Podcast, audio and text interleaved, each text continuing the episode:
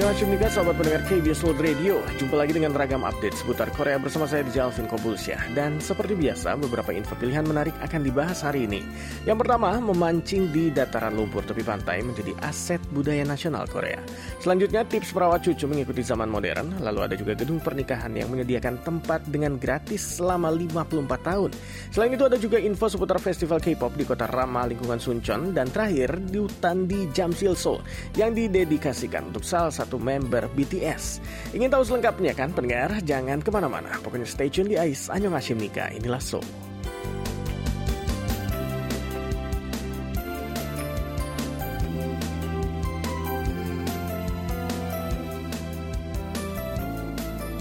Teman-teman pendengar, bagaimana kabarnya nih hari ini? Kayaknya minggu ini banyak kota di Indonesia yang lagi diguyur hujan ya. Saya kangen banget. Tapi semoga teman-teman aman semua ya. Jangan sampai kehujanan dan jaga supaya badan tetap hangat. Apalagi pas tidur biasanya kan suhu di malam hari pasti rada ngedrop ya. Pokoknya terus jaga kesehatan. Sejak akhir minggu lalu pendengar, suhu di Korea juga turunnya drastis banget nih teman-teman. Dari suhu 25 derajat tiba-tiba langsung jadi belasan derajat. Bahkan sampai satu digit ya di weekend kemarin. Sudah kayak di musim dingin. Tapi untungnya pendengar, kalau lihat di ramalan cuaca, harusnya nih satu minggu ke depan ini cuacanya akan lebih hangat. Jadi untuk teman-teman yang tengah tinggal di Korea dan lagi dengerin, sepertinya weekend ini bisa jadi kesempatan yang bagus ya untuk jalan-jalan dan nikmatin udara sejuk sebelum suhu kembali dingin. Dan mungkin nih info pertama yang akan saya bahas ini akan bisa jadi cocok untuk jadi aktivitas di cuaca yang sejuk kayak di weekend ini pendengar. Jadi pendengar, seperti yang sudah tadi saya sebutin di awal tadi ya, yaitu memancing di mud flat alias dataran lumpur tepi pantai. Dan kebetulan banget nih timingnya karena hari Rabu kemarin tanggal 20 Oktober, memancing di mud flat baru saja ditetapkan menjadi aset budaya nasional oleh Administrasi Peninggalan Budaya Korea. Jadi ini satu pengalaman yang harus teman-teman coba. Kalau nanti teman-teman datang ke Korea. Pertanyaannya nih, apa sih yang sebenarnya dimaksud dengan kegiatan memancing di mud flat ini?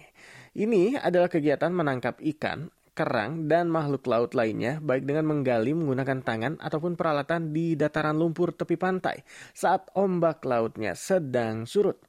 Dan kegiatan ini sendiri sudah menjadi tradisi di Korea pendengar dan menjadi salah satu aktivitas favorit tahunan warga Korea, terutama saat liburan musim panas. Dan mungkin sama populernya dengan mancing ikan di atas sungai yang beku saat musim dingin. Tapi memancing di mud flat ini bukan hanya bisa dilakukan di musim panas saja loh pendengar. Justru mancing di udara sejuk seperti sekarang ya, saat kita masuk musim gugur, bisa jadi lebih asik. Soalnya nggak harus panas-panasan di bawah terik sinar matahari musim panas. Yang kadang auzubillah ya, panasnya luar biasa. Selain itu, kalau nggak mau kotor-kotoran di lumpur, kita juga bisa pakai sepatu boots dan juga celana kedap air khusus yang dipakai untuk mancing di dataran lumpur. Dan budaya memancing di dataran lumpur ini adalah kegiatan yang unik dimiliki Korea pendengar. Karena mud flat sendiri jarang sekali bisa dijumpai. Harus ada ekologi tertentu yang sangat tepat agar mud flat bisa terbentuk. Dan mungkin karena Korea adalah negara semenanjung yang diapit oleh dua lautan sempit, dataran lumpur ini bisa dijumpai di Korea sini pendengar. Di Korea, katanya budaya memancing di dataran lumpur ini sudah menjadi tradisi turun-menurun dari pedesaan dan komunitas pantai di Korea. Dan salah satu tradisi yang paling terkenal adalah tradisi getche yang juga dikenal dengan istilah memanggil kerang atau memanggil tiram. Jadi, uh, tradisinya itu warga mengumpulkan berbagai hasil laut seperti kerang dan tiram. Lalu dengan kerang dan tiram itu, mereka membentuk sebuah simbol menyerupai manusia di dataran lumpur. Lalu mereka berdoa mengharapkan hasil tangkapan laut yang baik.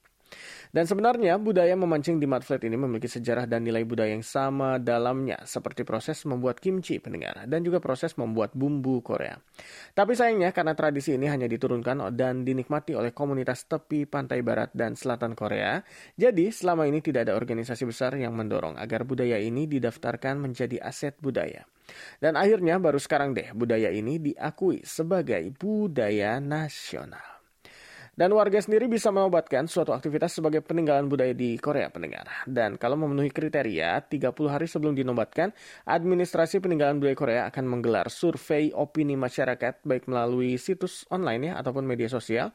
Dan baru setelah mendapat masukan dari masyarakat, kegiatan itu baru deh bisa ditetapkan secara resmi sebagai aset budaya di Korea. Dan mendengar kayaknya seru ya mancing ikan dan kerang-kerangan di dataran lumpur sambil kotor-kotoran karena kotor itu baik katanya. Bagi untuk keluarga yang punya anak kecil ya, pasti anak kecilnya akan senang banget diajak mancing sekaligus mainan lumpur. Dan mungkin bisa juga nih kegiatan ini ditambahkan ya ke bucket list para pendengar saat nanti berkunjung ke Korea.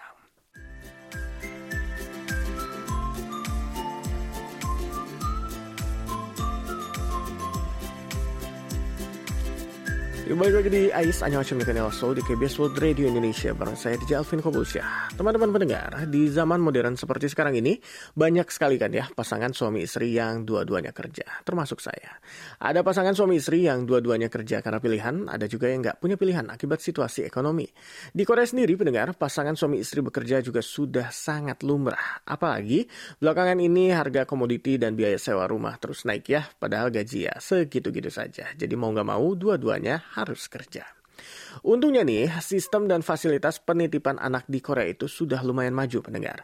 Dan untuk para orang tua yang harus bekerja full time nih, kebanyakan fasilitas pendidikan memiliki layanan penitipan anak hingga sore, bahkan malam hari. Jadi orang tua di Korea bisa lebih tenang bekerja. Tapi namanya juga orang tua yang sayang anak ya, dibandingkan dititipkan ke orang asing di tempat penitipan anak, kalau bisa lebih baik dititipkan pada keluarga yang lebih bisa dipercaya.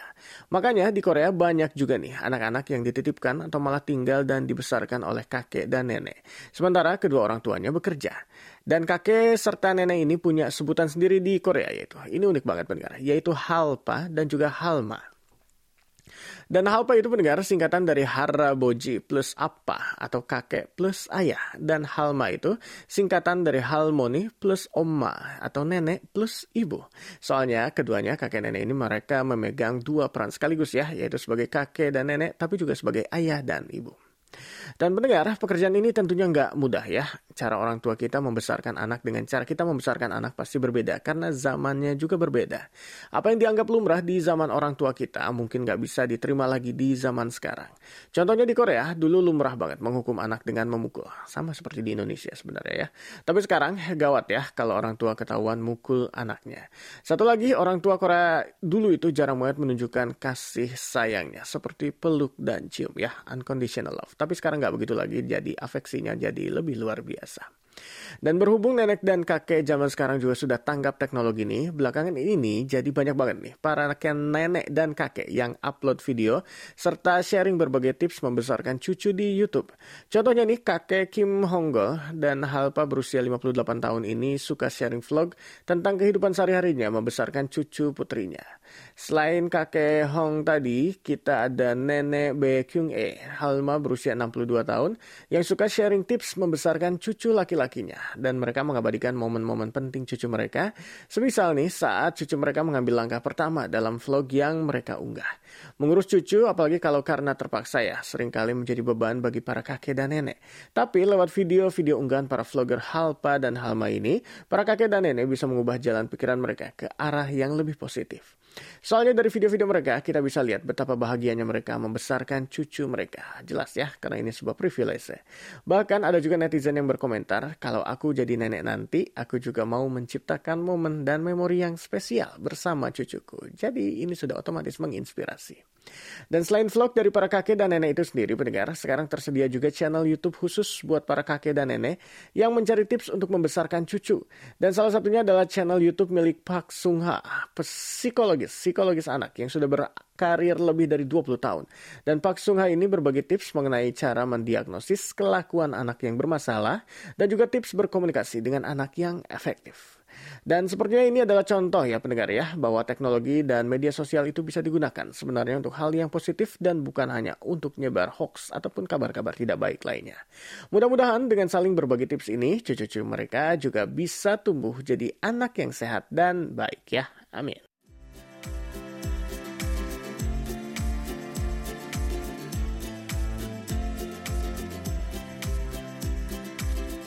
Dan pendengar kita lanjut ke topik selanjutnya ya. Kalau tadi kita bahas soal kakek dan nenek yang merawat cucu mereka, sekarang kita akan membahas tentang seorang kakek yang sama luar biasanya. Dan ia adalah seorang kakek bernama Bek Naksam, pemilik sebuah gedung pernikahan yang meminjamkan aulanya secara gratis selama berpuluh-puluh tahun untuk para pasangan pengantin. Pertanyaannya, gimana ceritanya? Jadi pendengar, cerita kakek Beck ini berawal lebih dari 50 tahun yang lalu. Dan dulu hidup kakek Beck itu susah. Ia bekerja keras sebagai tukang foto keliling agar bisa menikah dengan wanita yang dicintainya. Dan walaupun akhirnya kakek Beck bisa membeli rumah, uangnya tidak cukup untuk mengadakan resepsi pernikahan. Sehingga mereka tidak punya foto kenangan di hari pernikahan mereka. Jadi ini sedih sekali dan cukup ironis ya pendengar ya. Padahal pekerjaan kakek Beck kan fotografer, tapi ia malah nggak punya foto hari pernikahan dirinya sendiri.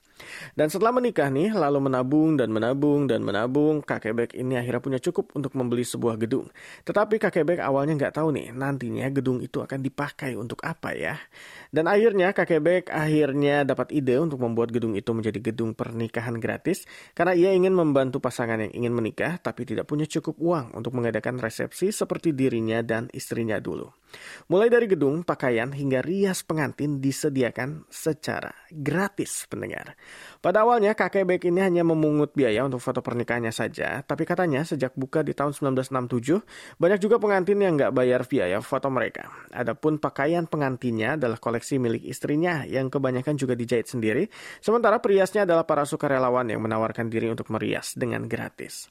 Dan dalam sehari ini, kakek Beck bisa menyelenggarakan 17 hingga 18 pesta pernikahan, dimulai dari jam setengah 9 pagi sampai matahari terbenam. Dan kakek Beck bahkan sampai menerima medali kepresidenan di tahun 2019 dan memegang rekor sebagai penyelenggara pesta pernikahan terbanyak di Korea.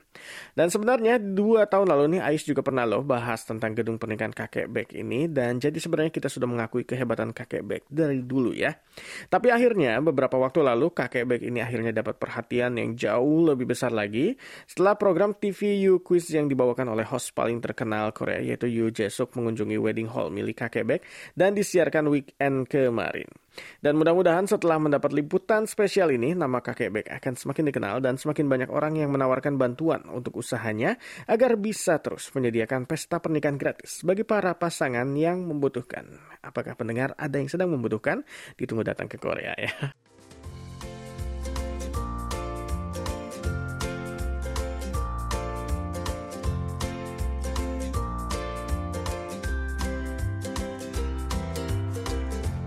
Ya dan pendengar info selanjutnya akan membahas tentang topik favorit pendengar KBS World yaitu K-pop. Dan kota Suncheon nih di Provinsi Jeolla Selatan rencananya akan menggelar festival K-pop. Dan tujuh grup K-pop yaitu NCT Dream, ya, terus TXT, Brave Girls, AB6, Oh My Girl, B2B, dan Hot Issue menjadi line up para artis yang akan muncul di festival ini pendengar. Adapun festival ini rencananya nih akan diselenggarakan di Stadium Palma tanggal 30 Oktober mendatang. Kota Suncheon, Provinsi Jeollanam atau Jeolla Selatan ini memang terkenal sebagai kota hijau yang ramah lingkungan. Karena konsep festival K-pop kali ini juga ada hubungannya dong dengan lingkungan hidup. Dan dengan tajuk 2021 K-pop in Suncheon, festival ini menggabungkan nuansa konser K-pop dengan traveling, dengan healing, dan juga dengan spirit atau semangat.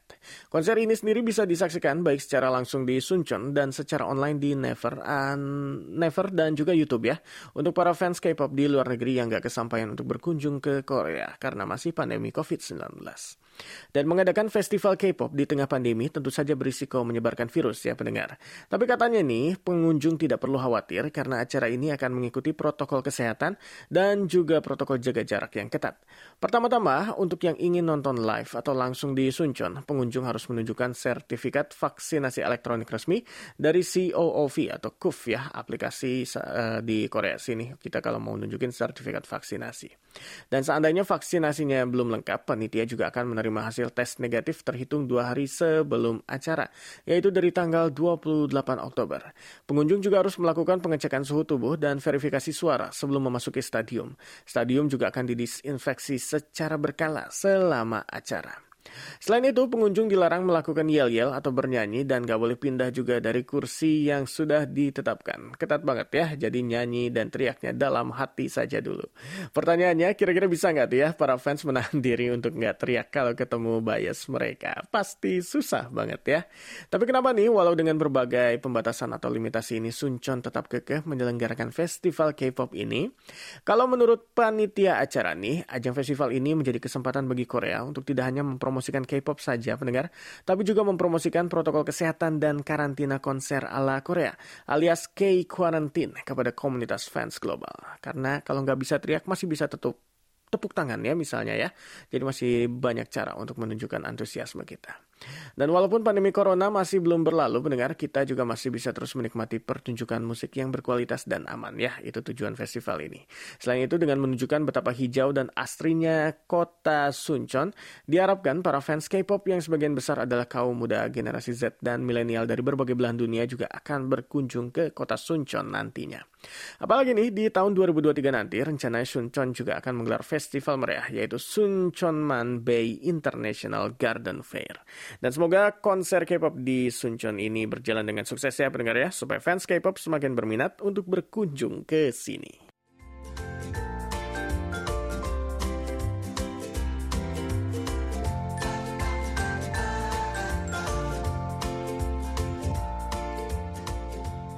Dan pendengar, info terakhir hari ini juga masih tentang yang hijau-hijau dan juga K-pop. Dan andaikan saya ini idol ya, teman-teman pendengar ya, saya pasti bahagia banget nih kalau punya fans yang gak hanya sekedar setia, tapi juga banyak inisiatif untuk melakukan hal-hal yang positif. Kayak fansnya V dari BTS. Jadi pendengar, tanggal 19 Oktober kemarin, Yayasan Gerakan Lingkungan Hidup Kota Seoul bekerja sama dengan 170 fans fansnya Taehyung ya, alias V dari BTS ini, menanam pohon di area Jamsil, Kota Seoul. Dan mereka berharap nanti pohon-pohon ini dapat tumbuh dengan lebat dan bisa menjadi hutan hijau di tengah kota metropolitan Seoul. Hutan ini sendiri nih dinamakan Taehyung Sup Ilho alias Forest V nomor 1.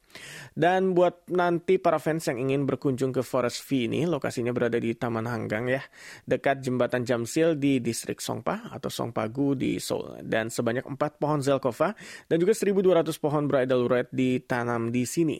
Dan selain ingin mengembalikan nuansa alamiah di Taman Hanggang, mereka juga berharap pohon-pohon ini bisa mempromosikan biodiversitas, sekaligus menyenangkan hati V yang terkenal sangat peduli dengan isu perubahan iklim dan suka nuansa-nuansa hijau. Ke depannya mereka juga berencana untuk terus melakukan kegiatan penghijauan lingkungan hidup seperti ini pendengar. Dan mudah-mudahan bakalan ada Forest V nomor 2, 3, dan selanjutnya. Dan yang seru yang ikutan nanam pohon kemarin itu bukan hanya fans lokal saja teman-teman, tapi fans dari luar negeri yang tinggal di Korea juga ikutan loh. Jadi pas TV seneng banget ya dikasih hadiah hutan hijau dari fansnya. Jadi nggak sabar pendengar, menanti pohon-pohon ini tumbuh besar dan bisa menjadi tempat berteduh yang adem bagi warga Seoul.